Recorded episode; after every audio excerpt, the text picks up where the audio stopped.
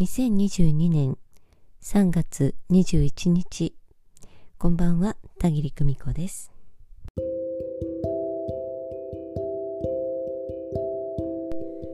祈りと聞くと神様の見舞いにて神戸を垂れて手を合わせてと想像しがちですけれども実は祈りとは暮らしである。あなたの暮らしが心地よいものでありますように。暮らしの中でできる祈りを一つご紹介しようと思います。それはあなただけの心地よい状態のイメージを描いてから眠りにつくことです。思うぐらいただでできます。手間もかかりません。誰にも宣言しなくていいしできなくても言い訳なんかしなくていい。こんな暮らしがしたいな。あこんな毎日ならいいな。あああれに囲まれていたいな。あなんて。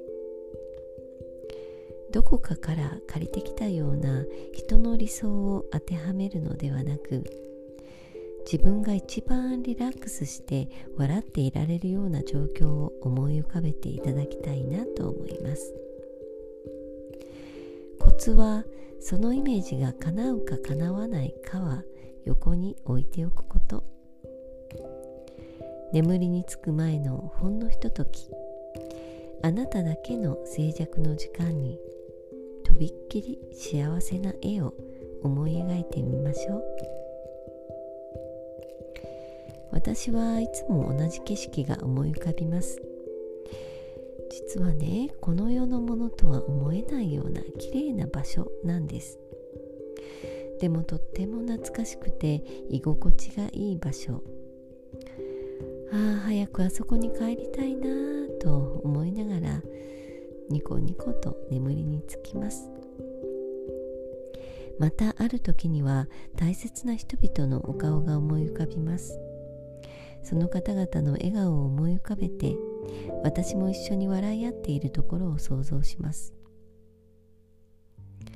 たとえ困難な状況にあったとしてもお互いいい笑顔で幸せそうな様子を思い浮かべるんです。そうするとなぜか眠っている間に自然と心の在り方が整っているから不思議です。